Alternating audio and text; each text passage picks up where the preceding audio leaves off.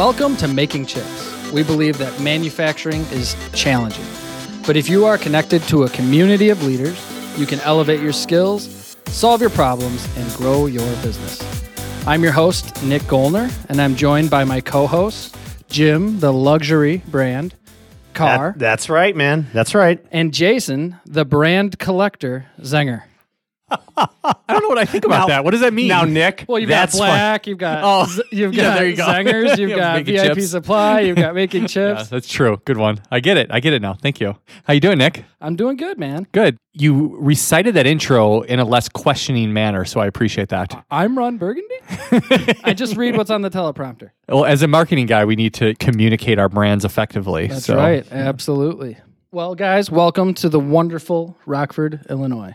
Thanks. I mean, I think it's great to be here. I always enjoy, you know, it's not too bad of a ride for me to get out here from from where my office is and or, or even my home, and it's always a little relaxing when I get here because I I don't have that hyperkinetic things going on at Carr Machine and Tool, and people aren't asking a million questions, And you're playing And I- Lionel Richie. And I play playing Lionel Richie. I'm And- listening to podcasts. Yeah, and Trying to uh, learn something. So no, it feels good to be here, and the place is beautiful, and I'm I'm- excited I'm- about our future. It's nice to be in this new studio. We just need to like kind of dress it up a little bit. Sure. Make it a little bit nicer. We need to prepare for Chiptoberfest. Ooh. Maybe we'll talk about that at the end of the episode. We will. Well, well, maybe when we talk about the boring bar. yeah. So here's a fun fact about Rockford: we have more machinists per capita than any other city in the U.S. I think I knew that. I think I, I- knew 'cause that. I say it. yeah, yeah. Ta- and we explain still to don't have enough. Explain to Jim what per capita means. More of the people are machinists. There you go. More of the population set. No, there's more people. If the population is hundred thousand, there's more people that are machinists in that percentage. just that said the same ratio. Yeah, that the hundred thousand is ratio. irrelevant. I'm trying to break it down. Yeah. So there's more machinists in the Rockford area than any other city in the country. When was the last time we double checked I'm, that? I'm 98 percent. yeah, I, I know years ago that that was. I, I was like looking on the Bureau of Labor Statistics. Yeah. And, and the thing is, we still don't have enough good machinists, as I'm sure many of our listeners are aware. There's never enough good machinists. And another fun fact Rockford is the home of the world's best marketing company for manufacturers. it is making that is- chips. and I'm 99% sure that's true as well. I am too. So let's face it, many manufacturers don't really think about their brand or their marketing. But It's all about quality parts delivered on time. Well, here's the thing: all three of us really care about our brands, and that's something that I, that I love about us. So, Jason, we always kick off our shows with some good news. What is some positive news about one of your twelve brands? Well, one one of the positive things is that and I talked about this a lot on making chips previously, but we're we upgraded our ERP system oh, about a year or so ago. And the reason that we we moved to NetSuite, it's a cloud-based ERP system, is because we had tried and failed so many times to integrate our server-based ERP system with a website. Mm-hmm. So we decided that we were going to convert to NetSuite so that our website would just be cohesive with our ERP system. You know, mm-hmm. basically the databases would be the same. Mm-hmm. Whatever system my customer service team was logging into to enter orders and we were doing our financials would be the same system my my customers So, if I was on your logging into. website and it said you had a certain amount of stock for this item, that's also what your ERP is going to E- say. Exactly. Not right now, but so what happened was this whole COVID thing happened, and I was ready to go live with the new website, I think in March or April.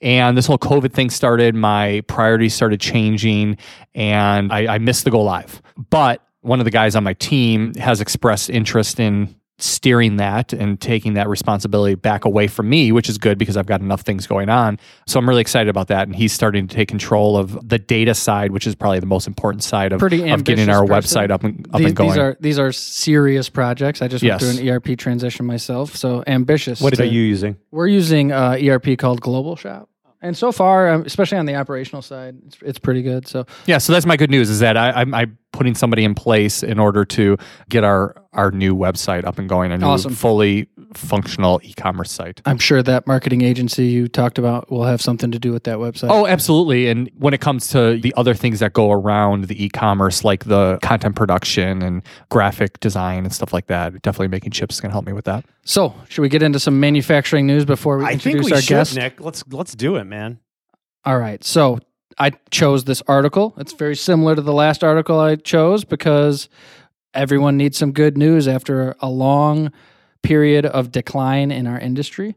The article is from Modern Machine Shop. Oh, really? Modern Machine Shop. Okay, cool. And Those- the Our top- friends at Modern Machine oh, Shop. Oh, yeah, great people there. Yeah. The title is All Metalworking Metrics Continue Trend of Slowing Decline. So a couple of Slowing decline. So that means the decline is getting less. Yes, it's we're going down the hill. So we're doing a double not negative. quite as fast. Yeah, exactly. Slowing decline. So I'll get into a little bit of the details here. So metalworking moved higher in June to 42.9 on the Gardner Business Index. So that's their own. Oh, that's So this their is a own. dip- this is a not the different index. ISM. It's Yeah, not. it's not okay, the It's their own thing. Okay, interesting. and it's the second month of improved readings, adding further encouragement to the June reading was that all components of the index reported improving numbers. Is that because you think automotive is coming back? I don't know why. No. Yeah, I'm Who said gonna pretend to automotive was No, it coming is. back. Automotive's coming back. Well, it, it, it came back online, and so that definitely is a big component of U.S. manufacturing. Yeah. Is Tesla part of the ma- automotive I would industry? assume they They're doing kill. They're killing it. Did you hear about their Oh, yeah. stock the other day? Oh my god. Yeah. My- both of my brothers have Teslas. Oh my god. And I don't. I have a Tesla. They he, they must have been smiling. Jason has a Tesla, Yeah. but no Tesla stock. No Tesla stock. Well, No. maybe in my 401k, I'm sure I do. There you go. Okay, so the article continues to go on and say, in particular, forward looking index components such as new orders and exports had more survey respondents indicating flat or increasing activity in June compared to May. You know, you've been through some tough times when like flat is a good thing. Oh yeah, it's like when you're on a skateboard and you're going downhill, and then you're able to flatten out before you skid across the concrete. there you go. And that literally Sounds like happened me to, on a skateboard. That literally happened to one of my kids just the other weekend because I got her a skateboard for her birthday. I can't even stand up on a skateboard. I do, I'm like conventional sports. Those are natural. I tried to, it, and they, they don't they don't call them skateboards. She called it a penny board. which A I don't know- penny board? I I've never know what heard of that means, but before. anyway, you know, these kids they have new terms Kids for everything. these days. Yeah. Right, exactly. Starting to sound like Jim. understand, Can't understand them. So the article concludes to say that as metalworking shops continue to regain their footing and reestablish their supply chains, business owners have also regained much of the business outlook confidence they reported before the coronavirus. Oh, so they're saying that the confidence level that we had prior to COVID is starting to come back. it's starting to come back. So okay, good. basically Good. and I the- believe that. I think that most of us are optimistic. Yeah. and we want our industry to do well. I've been saying this now for weeks on the show and in my L10 meetings with my with my team. I don't think this is really a manufacturing recession. Well, it's not hitting manufacturing like it's hitting other industries. Oh, for sure. retail and hospitality mm-hmm. and oh, it's And just food, awful. It- restaurants. right? Well, that's Yeah. hospitality. Oh, it yes. is it? Yeah, yeah.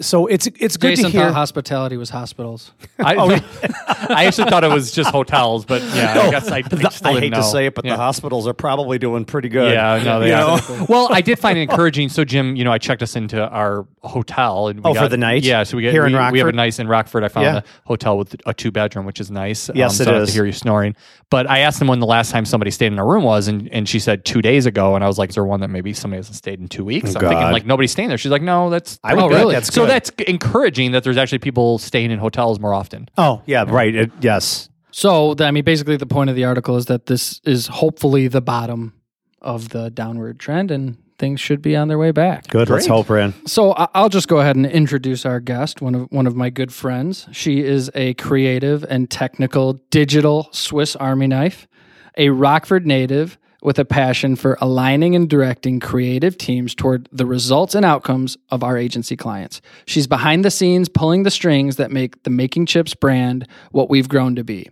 You can find her bouncing from project to project and brand to brand, setting a high standard for marketing in the manufacturing industry with every step. She's the director of our agency and a genuinely radiant human being. Wow, that, That was, was, the really. sweetest fantastic. intro. I know. I got ah, Oh, kind of goosebumps geez. a little bit I there. know. But I you love know it. what? I love you guys gushing over me. Here's here's the best. It's the truth, Jess. Oh, it really is. so I genuinely. sweet. You do a great job of Yeah, I- running the agency and taking care of us. Oh, you're so sweet. Well, now that my face is all red, hi, making chips Hi, and Jess. And for those of you that don't know, sh- her hair is red too. Yeah. Oh yeah, Yeah. so it, ju- it just matches. It's all just the- blending into this blur. So's the sunburn at this point. So red is red is my my color. I'll embrace it any day. Yeah. So it, it is great to have you finally on the show. I know we've been talking about this for quite some time. And I think now is the time to kind of introduce you because you're really into this company now. You've been you've been running the business for quite a few months now. You're familiar with everybody. You understand manufacturing probably a lot more now than you ever have. Absolutely. And and that's what we do. We market for manufacturers. Mm-hmm. And that I guess what is what we're going to talk a little bit about today, huh, Nick? Absolutely.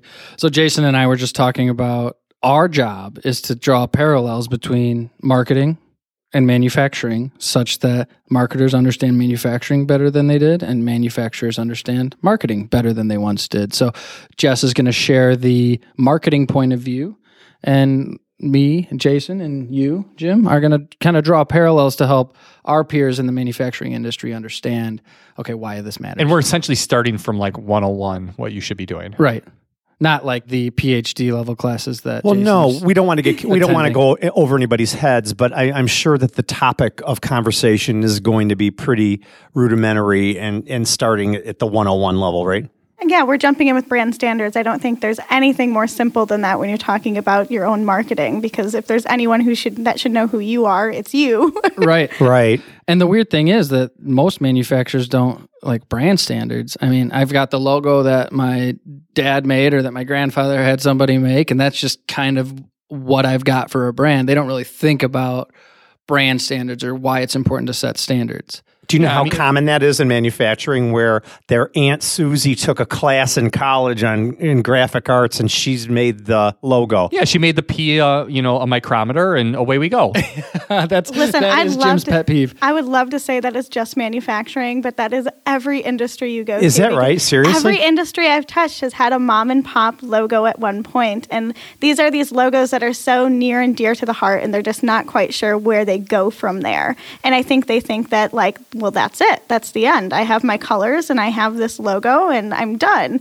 When in reality, that brand is not created just because you have a logo. A logo is not a brand. I'm so glad you said that because we were talking about brands and we just go straight to the logo like everybody well, it's does. natural, you know, and that's what most people want to know. And when we talk about cliches, Zenger's original logo was a fantastic cliche. It was three dimensional block letters with buildings with smoke coming out of them, like smokestacks in the background. It That was, it was that was black, right? No, that was No, that's- actually both of them because they- it was oh, like black oh, had the really because that was a too. that was a cliche in the industrial supply industry. Is that you know it was like basically your letters with factory buildings in the background with smoke coming out of them, polluting the air. Oh, see, when we revisited your logo and we revised it a little bit, I loved seeing. this yeah, is before that, yeah. Yeah, I loved seeing that old logo version that you provided us with because I thought it was so fun to sort of see this like metamorphosis of the Zengers logo and the brand itself as well. You know, because it sort of lended itself to that in, in the the general nature of the way you discuss Zengers. And It's, it's the exact way that your logo And have you appeared. even really like fully unveiled? No, I'm going to introduce it this week, actually. Okay, so good. yeah, I already ta- I just talked to my team about it and everything. So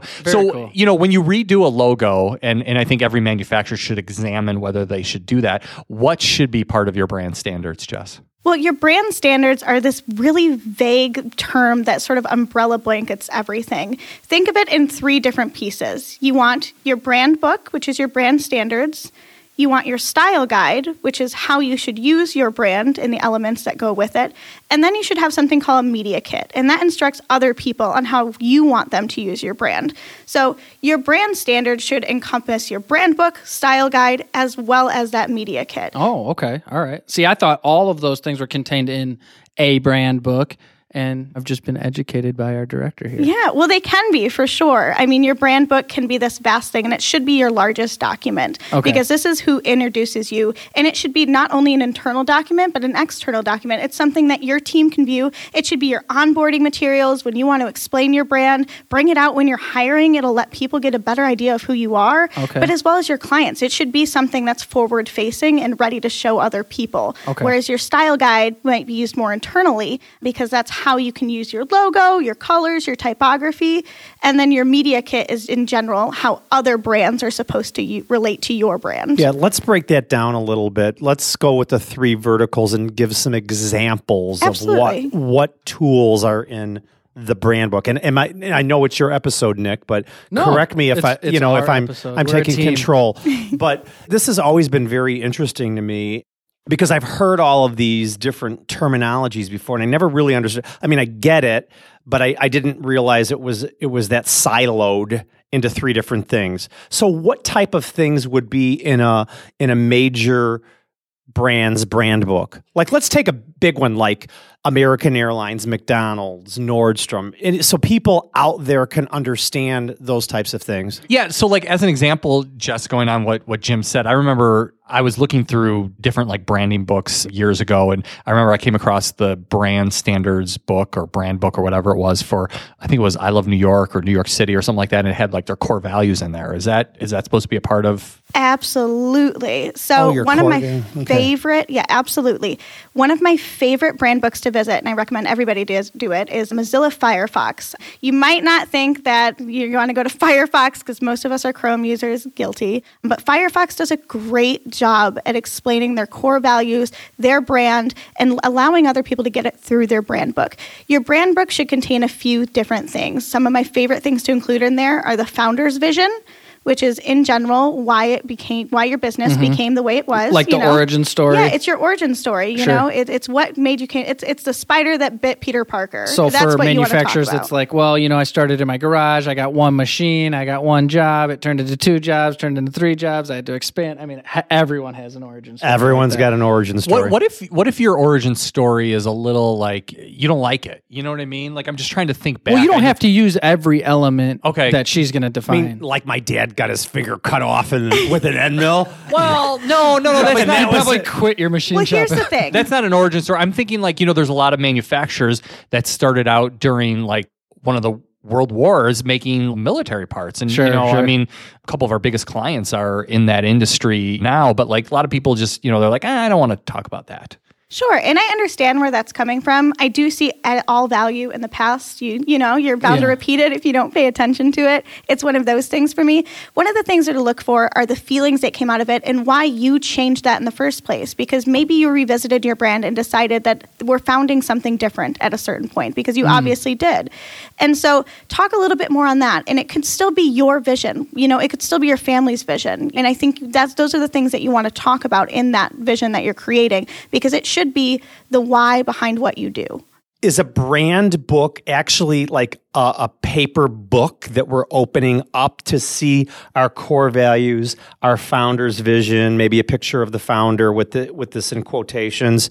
Absolutely. Okay, but good. it can Or also a be a PDF. PDF. Yep. Okay, okay, sure. We're in the but- digital space. well, we'll you- probably you forward it yeah. around. and sometimes Yeah. it's just like a really well done web page. Do you know what a PDF Yes. is, Jim? I do. What, is it, what does it stand for? I have no idea. Well, that's what I meant. But I don't open know what all it the is? portable data file. I think you're right. Oh, but yeah, those are all things that you want to touch base on. So once you move on from the founder's vision, you're going to want to talk about your mission statement because these are obviously very different things. What you came around doing and why you came to be who you are is different than what your mission is now, and it should be. Your mission statement is the why behind what you do. It's not the why you came to be. It's who you are, what you do, and why you do it. Yeah, It's like why what you you're currently trying to. Do it? It's what you Yes. strap your boots on every day to go Yeah. do on a, on a Exactly. day-to-day basis. Almost like equipping and inspiring manufacturers. There you Yeah. go. Yeah. That's right. So you've got some more like identifier, brand identifier characteristics. Absolutely. A, lot of it's about you. I've seen some where it talks a little bit about who the brand is for. Yes, and you should. You want to talk about your target demographic and who your audience is.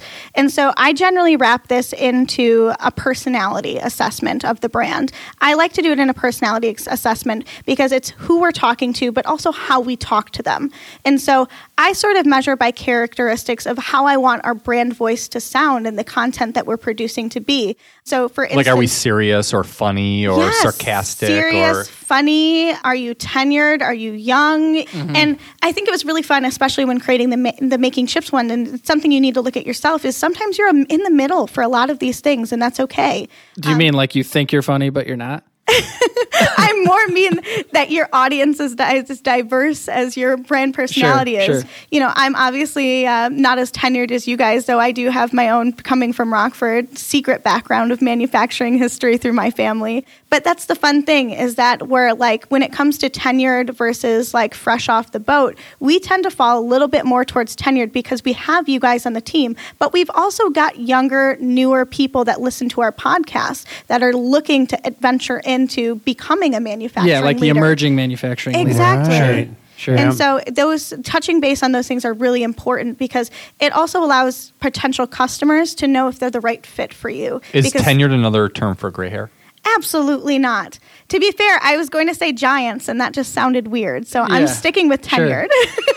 okay, so you've identified yourself, you've identified who your brand is for, and then one of the other things that you talked about is okay, so like this media kit, you give this to somebody if they're going to be speaking on behalf of your brand. Yes. Touch on that a little bit. So your media kit should be a compiled version of assets. So this compilation of assets is going to include your logos. This is going to include your typography. It's going to include how you want other people to refer to you as. It's going to talk about what kind of voice they want you want them to use when speaking about your brand.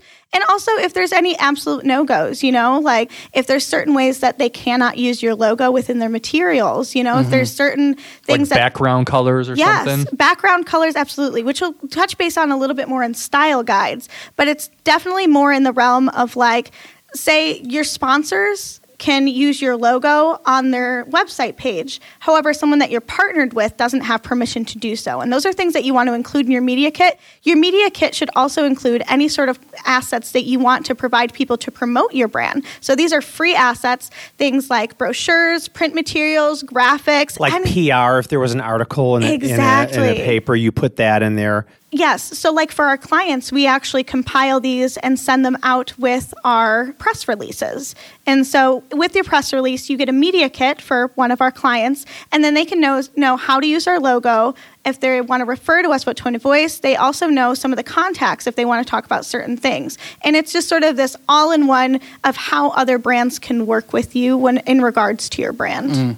I want to ask Jason about this. So we all have our own brands, of course. Jason, I, I keep teasing, has has many brands, but as an industrial distributor, you have many brands that you're representing. represent 'em, and yeah. you're you're cooperatively marketing for them. So Right. wh- why is it so important for you to understand these standards? Well, we work in partnership with you know these other companies and they expect us to abide by their brand standards and use their their logos the way that they're supposed to be used so like for example when we create some kind of marketing materials it needs to be done in a way that displays their logo how it should be displayed Yeah, follows their standard standard. follows their standards So yes. like you know, you've sold some Amrock tombstones before. If all of a sudden we have a red Amrock logo on one of the Zenger's materials, I can come to you and be like, dude, I sent you Yeah. a media kit. I want you to follow these standards. We're not a red logo. So right. what are you Well, so like m- a little bit more applicable would be Zenger's colors are black and blue, Sure. and and Black's colors are black and yellow. I mean, they're they're shades of those colors. They're not like those exact colors. But if we all of a sudden made one of our partners' logos to match our logo colors, they'd be like, no, no, Right, no. right, right. There's usually a standard for black and white, and then there's a standard for color, and you got to abide by both of those typically. Another more like unexpected sort of version of a media kit purpose that you might not think about is also tone of voice as well. So, for instance, with a higher edge brand, you don't want to promote discount promotions on their products. It's going to completely Limited negate the time presence. now. Yeah, it's going 5% to off. completely negate the presence that they've already set up for themselves, even if it may match your branding. Sure. So, it's just little things like that and the nuances behind how to use someone's brand properly. It just allows people to know how they should use your brand so that across all platforms you're represented properly. Hmm. So the media kit is what you give to your subcontractors or people that are going to be representing you. Yes. And you're giving them written instructions on how to present the brand, use the brand, and be the voice of the brand. Yes. Okay. And all assets they can need to do so. And of course, whenever you're working with someone, let's touch base on that third pillar, which is the style guide. Right. Which is super important because you should send this over regardless. In our brand book, we wrap all three of these things in together. I just find it to be more effective. I also don't think at any point that uh, there's anything in there that a client wouldn't want to see. You know, it just tells them how thoughtful we are about our brand. Sure. That we sort of mapped all these things out. Even our color combinations that we might map out actually have purpose purpose and reasoning behind the colors and how we want to be portrayed. Absolutely. Or the font type. Exactly. I, w- I had that written down. Yeah, font, Yes. color. What else? Yeah, so everything in your style guide, you're going to want to touch base on the logos and usage. So that includes your standard logo, what sizes it can be used at at any point if you have a small logo. It also talks about scaling it proportionally, the colors that you can use it on, if there's a reversed version of your logo, Yep. which is a white version or a plain one color version. All of the things What's a regarding favicon? Tell everybody what a favicon is. That's my I, I do thing. not know what a favicon is. Oh, really? Dude, you No. don't I, I'll, I'll tell I'll explain to Jim. It's so like if you're on your web browser and you have the URL that you're looking at. Do you know what a URL is? Oh, you're talking about the little thing up in the left hand corner. it's the little graphic Yes. that's there. How do you exactly. spell favicon? Is it P H A V I C O N? or A V I C O N. Yes. Cool. And it has very specific You nailed it, specifications. yeah. Wait, I shouldn't say specific specifications. The graphics have to be very specified. Yes. Right, So it has to, it has the proportions and width and height set Thank up you, that you want to si- set for that.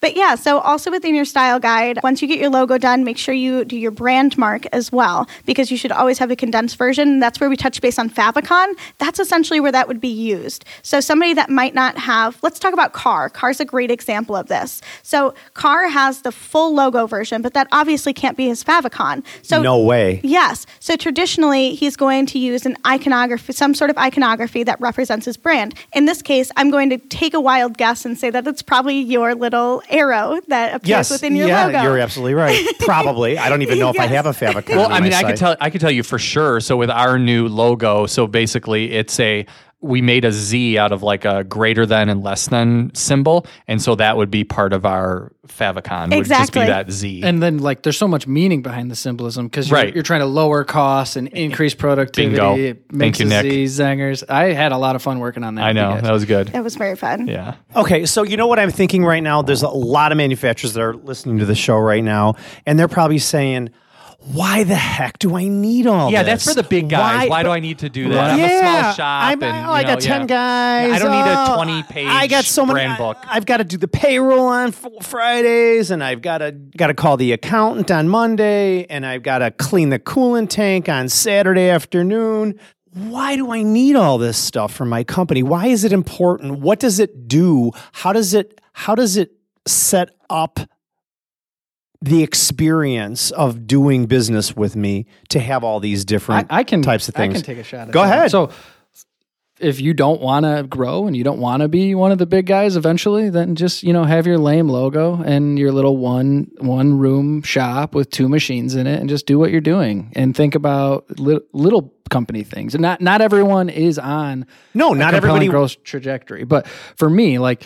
A first impression. You shake somebody's hand and they have a fish grip or something like that. And you're just like, come on, you know? So there's a lot of brands that want to be partners with us. And I go, I check out their site, I see their logo, like everything's broken on their site. I, I can't read it. It doesn't work on my phone. I'm just thinking, okay, if that, That like, immediately the turns you three off. people who work at that company who Yep. don't know how to use their computer very well, how are they going to represent my brand? I, why would I want to partner with them? Why would I want to hire them to do something? So it's not for everybody, but I think if you're trying to grow and if you want to be, if you want to make that good impression, then you're going to want to improve your brand. And in order to do that, you're probably going to have to define it. And to be clear, even if you don't want to be one of the big guys, this is super important for you to do for so many other reasons.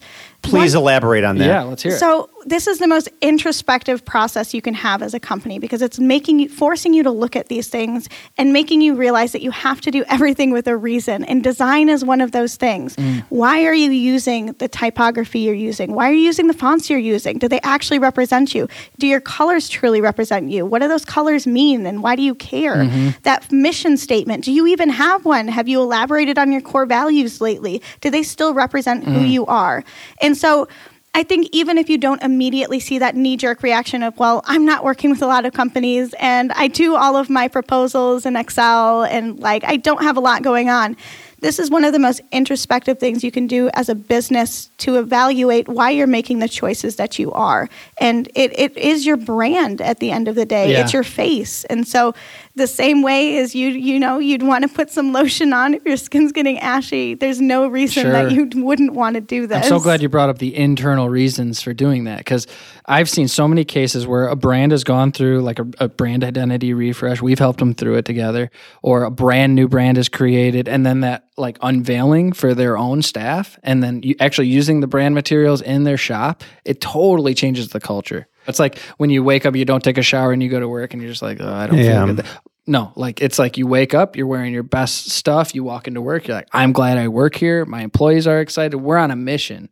So that yeah, was I really mean, I, I soft launched our, our new logo with my team, and everybody loved it, and they were really excited, and they're like, like, when can we get new clothes? You know, and like they're like ready to. Yeah. So we, we got to get all that going and stuff like that. So it, it sounds like this whole brand book is gonna be overwhelming. Is it like thirty pages long? I mean, like how how big is? Something? I don't think like it has this? to be that big, does Oh, it? it What do definitely doesn't. No. So, the Making Chips brand book, which includes our style guide and our media kit, just as reference, we're at a whole total of 22 pages. So, that is three different documents on 22 pages. Right. But what if what if a, a small shop is like, you know, I get it that I need these things, but I don't I don't think I need all these things and I've got my logo and the the, the micrometer's a P and I know I need to change it or maybe it just hasn't been updated in 30 years and it doesn't have a micrometer in it. But what if they're like, I just want a simple document. Is there a way to kind of shorten this up? Can they do something? yeah, there's not like one smaller? universal standard for what a brand right. book is. Yeah. Absolutely not. Honestly, So if you yeah, wanted absolutely to do, not. You can shorten it up you or you can shorten. short, you can. good. Sorry, didn't mean to be confusing. Absolutely not. There's not a universal standard. There's not, yeah, there's not a universal standard. Honestly, if you're that small of a shop, you can try this yourself in Excel and start there because it'll make you ask the questions, Bodens and then what you do they move need to on- do, Jess? Can, let's break that down a little bit. Sure. Yeah, can we give somebody like a, a series of questions to ask themselves? Is that something that you could provide for them? Yeah. So at the end of this episode, I'm actually going to release it with a blog that'll be a step by step questions of what you need to ask yourself to create your brand book. And I'm also going to throw in, if you email me at jessica at making chips, you can receive a free PDF document that'll allow you to swap out your own colors, typography, and logo so that it can make it super easy for you so that you can work off this template and you don't have to reach out to another graphic designer. it's like Great. a little little jump start for them. Yeah. Perfect. And how much does it cost to like put together a new logo and a brand book and, and stuff like that? Like just a range. I know it's it's usually customized, but It is so vast to say because it completely depends on the designers that you're working for. is it a hundred thousand dollars? Absolutely not. Um, Is it- is it traditionally- $50? Traditionally, if you're working with an established agency who's going to walk you through the full brand book process and everything like that. Oh, this you're is looking- to put a full brand book This together. is the full brand book Oh, and the logo, typography. There's, You're that's a gonna- lot there, Jason. Yes. Oh, I know, yeah. You're going to look closer to the two thousand to three thousand dollar range. Honestly, if you just need an updated logo, I mean, there's always things like the Etsy route where you can work with low profile and Fiverr designers and things like that. Yeah, so that Etsy, sort of Fiverr, 99 designs, like those Exactly. are kind of cornier, more generic. They probably like plug your stuff into a template and make the 50th 100%. version of what they've made for other companies. Yeah, And- so that's why the- it, it varies so vastly, is because you do have these sort of one-off and templated versions versus a full custom solution that covers everything in your it's kind of like, what would it cost to get a tattoo? Yes, You that's know, the like, best. who do you want to give you a That is tattoo? the what do you best want it to comparison. be? or what does that heart surgery cost? yeah. While Well, you're but sitting and the there. you nice can see the thing- bill at the end of the day. right. And, and the nice thing about making chips is that like we know manufacturing, and so we can make a design that is very manufacturing centric. And like even Jessica obviously understands manufacturing too, but she's got the three of us to kind of bat ideas back and forth with in order to have that really compelling manufacturing story told through their design. And it's super fun because I just actually just celebrated my first full year here, which I'm very oh, excited about. oh, congratulations! about. Yes. It's about time we have you um, on the show. I know, but it's the most interesting dynamic because I've never worked at an agency where our clientele was so closely knit into who we are as people. Yeah. And so manufacturing is such a part of who we are as a company and as an agency. It's not these one off projects or people who are pretending that we know what we're talking about or trying to grasp it during the day. We actually know manufacturing We through do. the leaders that we have. And it's Sure. it's just this whole different dynamic that I've never encountered before, which is part of what just makes it enjoyable to work for a brand like Making Chips. And I'm not trying to sign you up for a hundred different content projects, but I do think it would be really cool to show like kind of the p- before and after stories of some of these brand refreshes, and then the like origin stories of these new brands that we've created. Yeah. It's like, why did we need it? What was the We can include that in the it? brand style guide too. Cool. That, that That'd be whole cool. article. Yeah. But even stuff we've done for our clients and stuff, that'd be awesome to show because it's Yes. it's really fun to do. And then it's like, wow, I, I- I think people can understand at the end of the day, like this will actually affect your bottom line. Like this will change things that matter in your business. It's Yes. not just fun smoke and mirrors crap.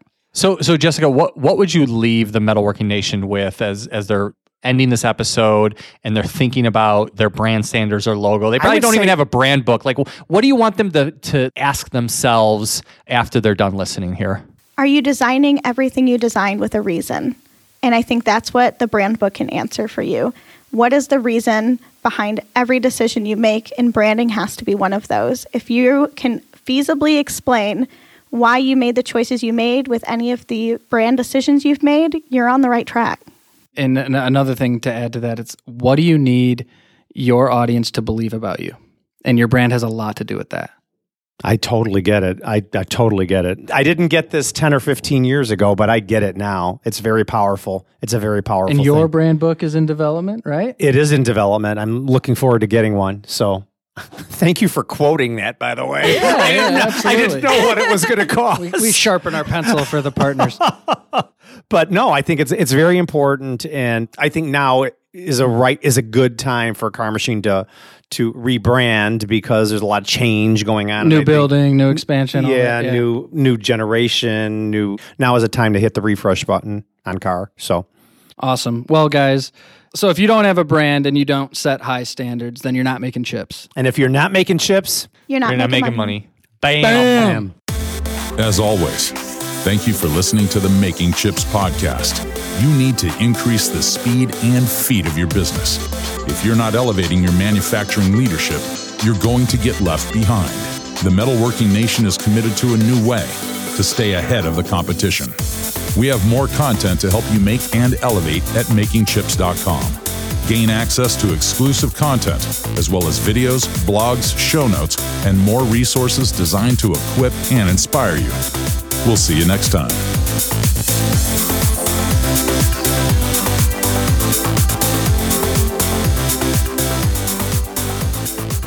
And before you answer that question, Jess, I have a question for Jim. Yeah, Did go you ahead. Press the record button. Hmm? yeah, we're we're Okay, yeah just want to make sure. yeah 20 minutes in double already. check these That would be Yeah, the third time that where we didn't. suck.